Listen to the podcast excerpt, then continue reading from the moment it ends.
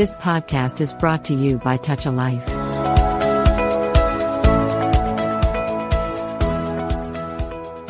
Touch life talk radio శ్రోతలందరికీ సుస్వాగతం. ఇవాళటి సాహితీ స్రవంతి కార్యక్రమంలోకి మిమ్మల్ని అందరినీ సాదరంగా ఆహ్వానిస్తున్నాను. నేను వారాలానంద్ ఇవాటి సాహితీ స్రవంతి కార్యక్రమంలో భాగంగా నేను మీతో Khalil Gibran the great poetic philosopher ఆయన గురించి ఆయన రాసిన కొన్ని రచనల గురించి మీతో నాలుగు మాటలు పంచుకుంటాను. ఖలీల్ జిబ్రాల్ అంటే ఓ కవితాధార ఉప్పొంగే ఊహల ప్రపంచం తాత్విక ప్రవాహం. ప్రపంచవ్యాప్తంగా సుమారుగా నూరు భాషలకు పైగా ఆయన రచనలు అనువదించబడ్డాయంటేనే ఖలీల్ జిబ్రాన్ ఎంత గొప్ప కవితాత్మ గలవాడో మానవత్వం గలవాడో మానవత్వాన్ని కాంక్షించినవాడో సృజనాత్మక రంగంలో ఆయన కృషి ఎంతో మనం గమనించవచ్చు. కవిగా తాత్వికునిగా ఖలీల్ జిబ్రాన్ పాఠకుల రక్తనాళాల్లో ప్రవహించి హృదయపు పొరల్లోకి దిగిపోతాడు. కనిపించని వినిపించని ఒక దుఃఖ పొరను కప్పిస్తాడు. ఖలీల్ జిబ్రాన్ను చదవడమే మనసు లోపల నుంచి ఒక కదలిక. అల్లతి అల్లతి మాటలతో జీవన సూత్రాల్ని ఆవిష్కరించిన జిబ్రాన్ మనిషి గురించి ప్రేమ గురించి స్నేహం గురించి సమస్త జీవన అనుభవాల గురించి మనతో ప్రస్తావిస్తాడు. మనుషుల మధ్య ఉండే అనుబంధాల్ని స్వాభావిక లక్షణాల్ని గొప్పగా నిజాయితీగా సూటిగా స్పష్టంగా కవితాత్మకంగా ఆవిష్కరిస్తాడు. మనిషికి మనసుకి మనిషికి లోకానికి ఉన్న అంతర్లయని ఆలవోకగా పలికిస్తాడు. జీబ్రాన్ రచనల నిండా విస్తరించి సాగే తాత్వికత పాఠకుల్ని అనుభూతింపజేస్తూ ఆలోచింపజేస్తుంది. తమను తాము అద్దంలో చూసుకునేట్టుగా చేస్తుంది. జీబ్రాన్ రాసిన పంక్తుల్లో అలలు అలలుగా సాగే కవిత్వం ఆయన్ని విశ్వకవిని చేసింది. ఆయనలో సాగే కవితాధార ఉప్పొంగే ఊహల ప్రపంచం ఎంతో ఉన్నతమైంది. ఖలీల్ భావాల సవ్వడి హృదయ తరంగాలకు సొగసులు అబ్బుతుంది. జిబ్రాన్ భావావిష్కరణ చేసిన భాష ఎంతో అందమైంది. ఆయన భాష మోసిన భావలయ సమున్నితమైంది. ఖలీల్ జిబ్రాన్ మహా దార్శనికుడు విశ్వమానవ కళ్యాణమే ఆయన జీవిత లక్ష్యం. సత్యాన్వేషణకే తన జీవితాంతం తపన పడ్డాడు తాను దర్శించిన సత్యాన్ని పదునుగా నిర్భయంగా హుందాగా నిర్దుష్టంగా చెప్పాడు. అంతేకాదు ఆయన ప్రేమతో సానుభూతితో నిగర్వంగా కవితాత్మకంగా తన భావాల్ని ప్రపంచం ముందుంచాడు. ఖలీల్ జిబ్రాన్ ప్రపంచంలో అత్యధిక పాఠకులున్న రచయితల్లో మూడో వాడుగా చెప్తారు. మొదటివాడు షేక్స్పియర్ రెండోవాడు లోడ్జు ఇక మూడోవాడు ఖలీల్ జిబ్రాన్. ఖలీల్ జిబ్రాన్ లెబనాన్లోని క్లేరీ గ్రామంలో పద్దెనిమిది వందల ఎనభై మూడులో జన్మించాడు. పంతొమ్మిది వందల ముప్పై ఒకటిలో ఏప్రిల్ పదిన అమెరికాలో మరణించాడు. లెబనాన్లో పుట్టిన ఖలీల్ జిబ్రాన్ తండ్రి వివిధ చిన్న చిన్న ఉద్యోగాలు చేస్తూ బాధ్యతారహితంగా తిరిగేవాడు. అనేకసార్లు జైలుకు కూడా వెళ్ళి ఉంటాడు ఆయన. కానీ ఖలీల్ జిబ్రాన్ తల్లి కమీలా ఆమె ఒక మతాచార్యుడి కూతురు. ఎంతో ఆత్మవిశ్వాసంతో తన పిల్లల్ని పెంచింది. జిబ్రానికి ఒక అన్న పీటర్ ఇద్దరు చెల్లెళ్ళు మారియానా సుల్లానాలు ఉన్నారు. వారందరినీ తల్లి తానే అన్నీ అయి పెంచింది. ఆమె తన భర్త నుంచి విడిపోయి లెబనాన్లో ఉన్న తనకు తెలిసిన వాళ్ళు బంధువుల ఆధారంగా అమెరికాకి వలస వెళ్ళింది. అక్కడ అమెరికాలో లెబనాన్కి చెందినవారే ఉన్నటువంటి ఒక అపార్ట్మెంట్లో కొంతకాలం తలదాచుకుని తర్వాత క్రమంగా తనకు తానే తన కాళ్ళ మీద నిలబడి తన పిల్లల్ని పెంచి పెద్ద చేసింది. అక్కడే ఖలీల్ జిబ్రాన్ చిత్రకళను అభ్యసించాడు పెయింటింగ్ని అమెరికాలోనే నేర్చుకోవడం ప్రారంభించాడు. అదే కాలంలో ఆయన అమెరికాలో ఓపేరాలు నాటకాలు ఆర్ట్ గ్యాలరీలు అంటూ విస్తృతంగా తిరిగాడు. ఆయన బీరుట్లో సాహిత్యాన్ని చదువుకుని ప్యారిస్లో పెయింటింగ్ కూడా అధ్యయనం చేశాడు. మొదట చిత్రకళలో బాగా కృషి చేసిన ఖలీల్ జుబ్రాన్ తను ఒక మంచి పెయింటర్ కావాలని ఒక మంచి ఆర్టిస్ట్గా సృజనాత్మక రంగంలో నిలబడాలని ఆశించాడు. గొప్ప చిత్రకారుడు కావాలని కోరుకున్నాడు. పంతొమ్మిది వందల నాలుగులోనే ఆయన మొట్టమొదటి చిత్రకళా ప్రదర్శన అమెరికాలో జరిగింది.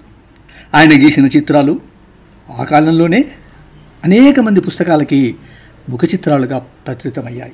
తొలి రోజుల్లో ఖలీల్ జిబ్రాన్ పాశ్చాత్య సంస్కృతికి అలవాటు పడ్డం పాశ్చాత్య సంస్కృతితో ప్రభావితం కావడాన్ని గమనించిన ఆయన తల్లి లేదు ఖలీల్ జిబ్రాన్ ఖచ్చితంగా తన మాతృభూమి అయినటువంటి లెబనాన్ ప్రాంత సంస్కృతి లెబనాన్ జీవితము పరిచయం కావాల్సిన అవసరం ఉంది. లెబనాన్ సంస్కృతికి తను దగ్గర కావాల్సిన అవసరం ఉంది. అని తలంచి ఖలీల్ జిబ్రాన్ని మళ్ళీ లెబనాన్ పంపిస్తుంది. కొంతకాలం ఆయన లెబనాన్లో ఉండి మళ్ళీ అమెరికాకు వస్తాడు అట్లా లెబనీస్ అమెరికన్ కల్చర్ లెబనాన్లో ఉన్నటువంటి సంస్కృతి అమెరికాలో ఉన్న సంస్కృతి ఈ రెంటి సమన్వయమే ఖలీల్ జిబ్రాన్. ఆ సమన్వయంతో ఆయన సృజన రంగంలో అనేక వ్యాసాలు రాశాడు. అప్పటి నుంచే చిత్రకళకు అంకితమవుతూ వచ్చాడు. పంతొమ్మిది వందల ఇరవైలో జిబ్రాన్ ప్రవాస లెబనీస్ రచయితల సంఘాన్ని స్థాపించాడు. తొలి రోజుల్లో అరబిక్ భాషలో రాసినప్పటికీ క్రమంగా ఇంగ్లీష్లో రాయడం ప్రారంభం చేశాడు. ఖలీల్ జిబ్రాన్ జీవితం పైన సృజన పైన అప్పటి లెబనాన్ ప్రభుత్వ నియంత ఒట్టోమాన్ ప్రభుత్వ పాలనలో జరిగినటువంటి హింసా ప్రవృత్తి అక్కడ జరిగినటువంటి ఆ అరాచకాలు అన్నీ కూడా తన రచనల మీద తీవ్రమైన ప్రభావాన్ని చూపించాయి. అట్లాగే ఆ ఒట్టమాన్ ప్రభుత్వ పాలనకు వ్యతిరేకంగా జరిగినటువంటి ఉద్యమాల ప్రభావం కూడా ఖలీల్ జిబ్రాన్ ఆలోచనల మీద తీవ్రమైనటువంటి ప్రభావాన్ని కలిగించాయి. ఆయన తీవ్రంగా కలత చెందాడు. అట్లాగే సిరియన్ క్రిస్టియన్ తెగలకు ముస్లిం జాతులకు మధ్య జరిగిన విద్వేషపూరిత సంఘర్షణలు కూడా ఆయన మనసును ఎంతగానో కలిసివేశాయి. ఆయన తన జీవితాంతం స్వేచ్ఛ కోసం స్వాతంత్రం కోసం తపన పడ్డాడు కోరుకున్నాడు. ఆ స్వేచ్ఛ స్వాతంత్రాల కోసమే రాశాడు మత సామరస్యం కోసం పరితపించాడు దుఃఖపడ్డాడు. తాత్వికంగా అనేక భావనలతో అనేక రచనలు చేశాడు. పంతొమ్మిది వందల ముప్పై ఒకటి ఏప్రిల్ పదిన న్యూయార్క్ నగరంలో జిబ్రాన్ తన నలభై ఎనిమిది సంవత్సరాల వయస్సులో మరణించాడు. అతిగా మద్యం తాగడం వల్ల తన లివర్ దెబ్బతిని క్షయవాది వల్ల ఆయన మరణించాడు. జిబ్రాన్ తన సృజనాత్మక రచనల్లో మ్యాగ్నమ్ ఓబస్గా చెప్పుకునే ద ప్రాఫిట్ ప్రచురణ తర్వాత క్రమంగా మధ్యానికి అలవాటు పడ్డాడు. మరణానికి ముందు తనను ఎవరూ కలిసేందుకు వీలు లేకుండా ఒంటరిగా ఒక గదిలో తాళం వేసుకుని తాగుతూ తాగుతూ ఉండిపోయాడు. తను లెబనాన్ మట్టిలోనే ఖననం చేయాలని ఆయన కోరుకున్నాడు. జిబ్రాన్ సోదరి లిబ్రాన్లోని మార్సర్కిస్ మ్యాన్షన్ను కొనుగోలు చేసి జీబ్రాన్ అవశేషాల్ని అక్కడే ఖననం చేసింది. అప్పటి నుండి ఆ ప్రదేశం ఖలీల్ జిబ్రాన్ ప్రదర్శనశాలగా మారింది. ఆ సమాధి పైన కొన్ని మాటల్ని చూడాలనుకున్నాడు. ఆ మాటల్ని తను మరణానికి ముందే చెప్పాడు. అవి ఏమిటంటే నేను మీలానే జీవించి ఉన్నాను. నేను మీలానే జీవించి ఉన్నాను. నేను మీ పక్కనే ఉన్నాను. మీ కళ్ళు మూసుకుని చుట్టూ చూడండి. మీ కళ్ళు మూసుకుని చుట్టూ చూడండి. మీ ఎదురుగా మీరు నన్ను చూడొచ్చు. ఇట్లా తన సమాధి మీద ఈ అక్షరాలు చెక్కించమని చెప్పి ఆయన ఈ లోకాన్ని విడిపోయాడు. ఇప్పటికీ ఆ మహాకవి ఆ పదాల్లో ఆ మాటల్లో ఇంకా బతికే ఉన్నాడు. ఖలీల్ జిబ్రాన్ రాసిన రచనల్లో ఇప్పటికీ ప్రవక్త అత్యంత ప్రతిష్టాత్మకమైంది ప్రసిద్ధమైంది. ప్రవక్తని ఆయనే ద ప్రాఫిట్ పేరున రాశాడు. ప్రపంచ భాషల్లోకి అనేక సార్లు అనువాదమై అత్యంత ప్రభావవంతమైన కవితాత్మక సంపుటిగా ద ప్రాఫిట్ నిలబడింది. మన ప్రజాకవి కాళోజీతో సహా అనేక మంది ప్రవక్తను తెలుగులోకి అనువదించారు. భౌతిక ప్రపంచానికి ఆత్మైక లోకానికి నడుమ ఉన్న అవసరాల మధ్య అన్ని హద్దుల్ని సమస్త సరిహద్దుల్ని చెరిపేస్తూ వాస్తవికతను మార్మికతను అనుసంధిస్తూ తాత్విక భావాలతో కవితాత్మకంగా ప్రపంచం ముందుంచిన గొప్ప రచన ద ప్రాఫిట్. పెళ్ళి పిల్లలు సుఖదుఖాలు కాలము మంచి చెడు అందము శృంగార సౌఖ్యము మతము మృత్యువు ఇలా అనేక మానవానుభూతుల తాత్విక లోతుల్ని స్పృశించిన ప్రవక్తలో ఖలీల్ జిబ్రాన్ వీడుకోలు అంకంలో ఇట్లా అంటాడు కొద్దిగా ఆగండి గాలి ఊయల మీద కొద్దిగా విశ్రమించనీయండి కొద్దిగా ఆగండి గాలి ఊయల మీద కొద్దిగా విశ్రమించనీయండి మరో స్త్రీ గర్భంలో నేను ఉదయిస్తాను మరో స్త్రీ గర్భంలో నేను ఉదయిస్తాను. ఇప్పటికీ జిబ్రాన్ ప్రపంచ పాఠకుల హృదయాల్లో ఇంకా ఉదయించి ఉన్నాడు. ఇక జీబ్రాన్ రాసిన ది వాండరర్ దేశద్రిమ్మరి జీవిత పాఠాల్ని అందులో గొప్పగా ఆవిష్కరించాడు. సత్యము మార్మికత ఆధ్యాత్మికతల్ని గుదిగుచ్చి అల్లిన హారం లాంటి రచన ది వాండరర్. ఇది ఖలీల్ జిబ్రాన్కు ప్రకృతే జీవితం ప్రకృతే పాఠశాల. ప్రేమ నిండిన నదులు కొండలు చెట్లు పక్షులు జంతువులు ఆయన రచనలో తారట్లాడతాయి. ఆయన రాసిన ఇసుగా నురగలో కవిత్వం ఒక ఆనందం ఒక దుఃఖం ఒక వేదన ఏ నిఘంటువుకు అందని గొప్ప పదమది అంటాడు. కవిత్వాన్ని గురించి కవిత్వం ఒక ఆనందం ఒక దుఃఖం ఒక వేదన ఏ నిఘంటువుకు అందని గొప్ప పదమది అంటాడు ఖలీల్ జిబ్రాన్. అంతేకాదు కవిత్వం మనసును అలరించే వివేకం కవిత్వం మనసును అలరించే వివేకం. వివేకం మస్తిష్కంలో వినిపించే సంగీతం అని కూడా అంటాడు. ఇంకా రాత్రి ప్రయాణాన్ని పొదుపు చేసినంత మాత్రాన ఎవరు ఉదయాన్ని చేరుకోలేరు. రాత్రి ప్రయాణాన్ని పొదుపు చేసినంత మాత్రాన ఎవరు ఉదయాన్ని చేరుకోలేదు అని కూడా ఖలీల్ జిబ్రాన్ రాశాడు. ప్రేమ స్నేహాల్ని ఖలీల్ తన రచనలో గొప్పగా ఆర్తిగా వివరిస్తాడు. ప్రేమ అన్నది కాంతివాక్యం. ప్రేమ అన్నది కాంతివాక్యం. వెలుగులోనే కాంతి హస్తంతో మీరు మిట్లు గొలిపేలా లిఖించబడుతుంది ప్రేమ అన్నది కాంతివాక్యం. వెలుగులీనే కాంతి హస్తంతో మిరిమిట్లు గొలిపేలా లిఖించబడుతుంది స్నేహం అనేది అవకాశం కాదు. అది ఒక మధురమైన నిరంతర బాధ్యత అన్నాడు ఖలీల్ జిబ్రాన్. నిజానికి ఖలీల్ జిబ్రాన్ తను రాయడం ప్రారంభించిన కాలంలో మొట్టమొదటగా రాసిన పుస్తకం మ్యాడ్ మ్యాన్ పంతొమ్మిది వందల పద్దెనిమిదిలో ఆయన రాసిన కవితలు కథలు కవితాత్మక రచనలు అన్నీ కలిపి మ్యాడ్ మ్యాన్ వెర్రి మానవుడుగా ప్రచురితమైంది. అందులో చిన్నవి పెద్దవి కలిపి మొత్తం ముప్పై ఐదు రచనలు ఉన్నాయి ఖలీల్ జిబ్రాన్ రచనకు సృజనకు తాత్వికత భూమిక. బలం ఆయనలోని కవితాత్మకత. ఆయన చదువుతుంటే ప్రతి సృజనశీలికి జిబ్రాన్ని తన మాతృభాషలోకి తర్జుమా చేయాలని తన వాళ్ళకు అందించాలని ఊహ కలగడం అత్యంత సహజం. భాషను అనువాదం చేయడం సరళమే సులభమే. కానీ ఖలీల్ జిబ్రాన్ తాత్విక భావ పరంపరను అనువాదంలోకి తేవడం అంత సులభం కాదు. వెరిమానుడులో జిబ్రాన్ ఇలా అంటాడు. నేను వెరివాడనయ్యాను. ఇప్పుడు ఏకాంతం దొరికింది. నేను వెరివాడనయ్యాను. ఇప్పుడు ఏకాంతం దొరికింది. స్వేచ్ఛతో కూడిన ఏకాంతం దొరికిందని అర్థమయ్యింది. నాలోనే ఉన్న ఎవరి బంధం నుండో బానిసత్వం నుండో నేను విముక్తినయ్యాననిపించింది నాలోనే ఉన్న ఎవరి బంధం నుండో బానిసత్వం నుండో నేను విముక్తినయ్యానని అనిపించింది. నిజమే మానవుడికి వెరితనంలోనే తమ కాంక్షలు స్వేచ్ఛ తనకు అవసరమైన రక్షణ లభిస్తాయేమో. ఇది నాటి జిబ్రాన్ కాలం నుండి నేటి వర్తమానం దాకా వర్తిస్తుంది. వెరి మానవుడిలో దేవుడు నా మిత్రుడు నిద్రలో నడిచేవాడు కుడి మెట్ల మీద అంటూ ఇట్లా సాగిన ఆయన రచన దుఃఖం సంతోషాలతో ముగుస్తుంది. వాటిల్లో జిబ్రాన్ ఇలా అంటాడు నేనిప్పుడు చనిపోయిన దుఃఖంతో పాటు నేనిప్పుడు చనిపోయిన దుఃఖంతో పాటు చనిపోయిన సంతోషాన్ని కూడా నెమరు వేసుకుంటున్నాను. ఎంత గొప్పగా చెప్తున్నాడు చూడండి. నేనిప్పుడు చనిపోయిన దుఃఖంతో పాటు చనిపోయిన సంతోషాన్ని కూడా నెమరు వేసుకుంటున్నాను జ్ఞాపకం చేసుకుంటున్నాను. అయితే నా జ్ఞాపకం గాలికి ఊయలలోగి ఆగిపోయిన గడ్డి పరక వంటిది మాత్రమే. అయితే నా జ్ఞాపకం గాలికి ఊయలలోగి ఆగిపోయిన గడ్డి పరక వంటిది మాత్రమే. ఇట్లా ఖలీల్ జిబ్రాన్ తన సృజన నిండా ప్రేమను తాత్వికతని స్నేహాన్ని మానవీయ విలువల్ని ఆవిష్కరిస్తూ వచ్చాడు. ఇంకా ఖలీల్ జిబ్రాన్ ద ప్రాఫిట్ లాంటి రచనలతో పాటు భవిష్యత్ సూచిక భూదేవుళ్ళు వనదేవతలు కన్నీళ్ళు చిరునవ్వులు హృదయ రహస్యాలు విరిగిన రెక్కలు తిరుగుబాటు స్వరాలు మొదలైన అనేక రచనలు చేశారు.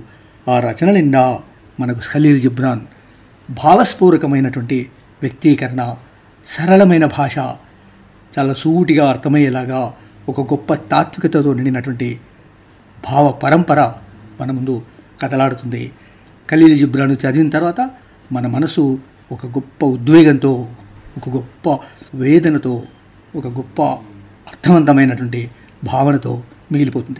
ఇప్పుడు ఇసుగా నురగా ఖలీల్ జిబ్రాన్ రాసిన ఆ పుస్తకం నుంచి ఇప్పుడు నేను మీతో నా అనువాదాన్ని కొన్ని పంచుకుంటాను. మనలోని నిశ్శబ్దాలను పాటగా ఆలపించిన వాడే గొప్ప గాయకుడు. మనలోని నిశ్శబ్దాలను పాటగా ఆలపించిన వాడే గొప్ప గాయకుడు. నువ్వు గుడ్డి నేను మూగా చెవిటి. నువ్వు గుడ్డి నేను మూగా చెవిటి. మనం కరస్పర్శతో ఒకరినొకరం అర్థం చేసుకుందాం. నువ్వు గుడ్డి నేను మూగా చెవిటి. మనం కరస్పర్శతో ఒకరినొకరం అర్థం చేసుకుందాం. మనిషి ప్రాముఖ్యత తను పొందిన దాంట్లో ఉండదు. పొందాలని తప్పించే దాంట్లో ఉంటుంది. మనిషి ప్రాముఖ్యత తను పొందిన దాంట్లో ఉండదు. పొందాలని తప్పించే దాంట్లో ఉంటుంది. నాకొక చెవినిస్తే నీకొక కంఠాన్నిస్తా. ఎంత గొప్పగా చెప్తున్నాడు చూడండి. నాకొక చెవినిస్తే నీకు ఒక కంఠాన్నిస్తా. మన మేధస్సు ఒక స్పాంజీ మనసు ఒక ప్రవాహం. మన మేధస్సు ఒక స్పాంజీ మనసు ఒక ప్రవాహం. మనం ప్రవహించడానికంటే పీల్చడానికే ప్రాధాన్యం ఇవ్వడంలో విద్యముంది? ఏమిటో తెలియని దీవెన కోసం తపిస్తున్నావంటే ఏమిటో తెలియని దీవెన కోసం తపిస్తున్నావంటే కారణం తెలియకుండా వేదన పడుతున్నావంటే ఎదిగే వాటన్నిటిలాగే నువ్వు ఎదుగుతున్నావన్నమాట. ఎదిగే వాటన్నిటిలాగే నువ్వు ఎదుగుతున్నావన్నమాట. నీలోని ఔన్నత్యం వైపుగా పెరుగుతున్నావన్నమాట. నీ ముందు వెల్లడి చేసిన దానికంటే చెయ్యకుండా దాచి ఉంచిన దాంట్లోనే అవతలవాడి అసలైన తత్వం దాగి ఉంది. నీ ముందు వెల్లడి చేసిన దానికంటే చేయకుండా దాచిన దాంట్లోనే అవతలవాడి అసలైన తత్వం దాగుంది. నువ్వు అతన్ని అర్థం చేసుకోవాలనుకుంటే అతను చెప్పిన దాన్ని కాదు చెప్పని దాన్ని విను. నువ్వు అతన్ని అర్థం చేసుకోవాలనుకుంటే అతను చెప్పిన దాన్ని కాదు. చెప్పని దాన్ని విను. నేను చెప్పే దాంట్లో సగం అర్థం లేనిది అని నాకు తెలుసు. నేను చెప్పే దాంట్లో సగం అర్థం లేనిదని నాకు తెలుసు. మిగిలిన సగం నీకు చేరాలంటే అది చెప్పక తప్పట్లేదు మరి. మిగిలిన సగం నీకు చేరాలంటే అది చెప్పక తప్పట్లేదు మరి. మనలో నిజంగా ఉన్నది నిశ్శబ్దంగా ఉంటుంది. తెచ్చిపెట్టుకున్నదే తెగవాగుతుంది. మనలో నిజంగా ఉన్నది నిశ్శబ్దంగా ఉంటుంది. తెచ్చిపెట్టుకున్నదే తెగ వాగుతుంది తెచ్చిపెట్టుకున్నదే తెగ వాగుతుంది తన హృదయంలో వసంతకాలం దాగుందని శీతాకాలం చెబితే ఎవరు నమ్ముతారు? తన హృదయంలో వసంతకాలం దాగుందని శీతాకాలం చెబితే ఎవరు మాత్రం నమ్ముతారు? సత్యాన్ని ఆవిష్కరించడానికి ఇద్దరు కావాలి. సత్యాన్ని ఆవిష్కరించడానికి ఇద్దరు కావాలి. ఒకరు వెల్లడి చేసేందుకు మరొకరు అర్థం చేసుకునేందుకు. ఒకరు వెల్లడి చేసేందుకు మరొకరు అర్థం చేసుకునేందుకు. మాటలు పైనుండి కెరటాల్లా ప్రవహిస్తాయి. మాటలు పైనుండి కెరటాల్లా ప్రవహిస్తాయి. అంతరంగం మాత్రం అన్ని వేళలా మౌనాన్ని ఆశ్రయిస్తుంది. మాటలు పైనుండి కెరటాల్లా ప్రవహిస్తాయి. అంతరంగం మాత్రం అన్ని వేళలా మౌనాన్ని ఆశ్రయిస్తుంది. చెట్లంటే ఆకాశం పైన భూమి రాసే కవిత్వం. చెట్లంటే ఆకాశం పైన భూమి రాసే కవిత్వం. స్నేహం ఒక అవకాశం కాదు. స్నేహం ఒక అవకాశం కాదు. ఒక తీపి బాధ్యత. ఒక తీపి బాధ్యత. ఇట్లా మనిషి మనసు ప్రేమ స్నేహం వీటన్నింటినీ ఇందాక నుంచి చెప్తున్నట్టుగా ఒక గొప్ప తాత్వికమైనటువంటి భావనతో కవితాత్మకమైన వ్యక్తీకరణతో ఖలీల్ జిబ్రాన్ ప్రపంచం ముందుంచాడు.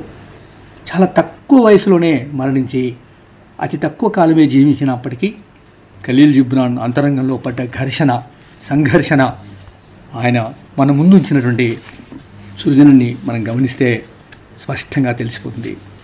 ఆయనను మనం అర్థం చేసుకోవడానికి ఆయన రాసినటువంటి పన్నెండు రచనలకు పైగా ఇప్పుడు తెలుగులో లభ్యమవుతున్నాయి. రంగవల్లి ప్రచురణలు వాళ్ళు ప్రచురించారు. అట్లా ఒక మహత్తరమైనటువంటి ఒక మహానుభావుడైనటువంటి కవి రాసిన అనేక రచనల్ని మన ముందుకు తీసుకొచ్చారు. ఆయన రచనల్లోకి వెళ్ళి చదివి ఈదులాడి ఆయన భావ పరంపరలో కొట్టుకుపోతే తప్ప మనకు ఖలీల్ జిబ్రాన్ అర్థమయ్యట్లేదు. ఖలీల్ జిబ్రాన్ను అందుకుని మనం ఖచ్చితంగా ఒక అద్భుతమైనటువంటి సృజన ప్రపంచంలోకి వెళ్ళాలని సృజన ప్రపంచంలో జీవించాలని కోరుకుందాం. అట్లాగే ఖలీల్ జిబ్రాన్ ఆశించినట్టుగా మనిషిని మనిషిగా తీర్చిదిద్దే మానవతా పరిమళాలు వెదజల్లే మంచి ప్రపంచం వైపు నడిపించే సామాజిక స్పృహ గల సాహితీ చైతన్యాన్ని మనం పొందాలని ఆ ఒరోడిలో ఖలీల్ జిబ్రాన్ని మనం ఆస్వాదించేందుకు ఖలీల్ జిబ్రాన్ రచనల్లోకి తొంగి చూసేందుకు ఖలీల్ జిబ్రాన్ రాసినటువంటి కవిత్వాన్ని మన రక్తనాళాల్లో ఇంకించుకునేందుకు ఖలీల్ జిబ్రాన్ని ఖచ్చితంగా అందరం చదవాల్సిన అవసరం ఉందని మీ అందరినీ కోరుకుంటూ ఈ ఖలీల్ జిబ్రాన్ గురించి ఓ నాలుగు మాటలు మీతో మాట్లాడే అవకాశం కలిగినందుకు thank you very much Khalil జిబ్రాన్ని మరొకసారి స్మరించుకుంటూ మీ అందరి దగ్గర సెలవు తీసుకుంటాను నమస్కారం నేను వారాలానంద్ You have just listened to Tall Radio Podcast. For more podcasts, visit www.touchalife.org.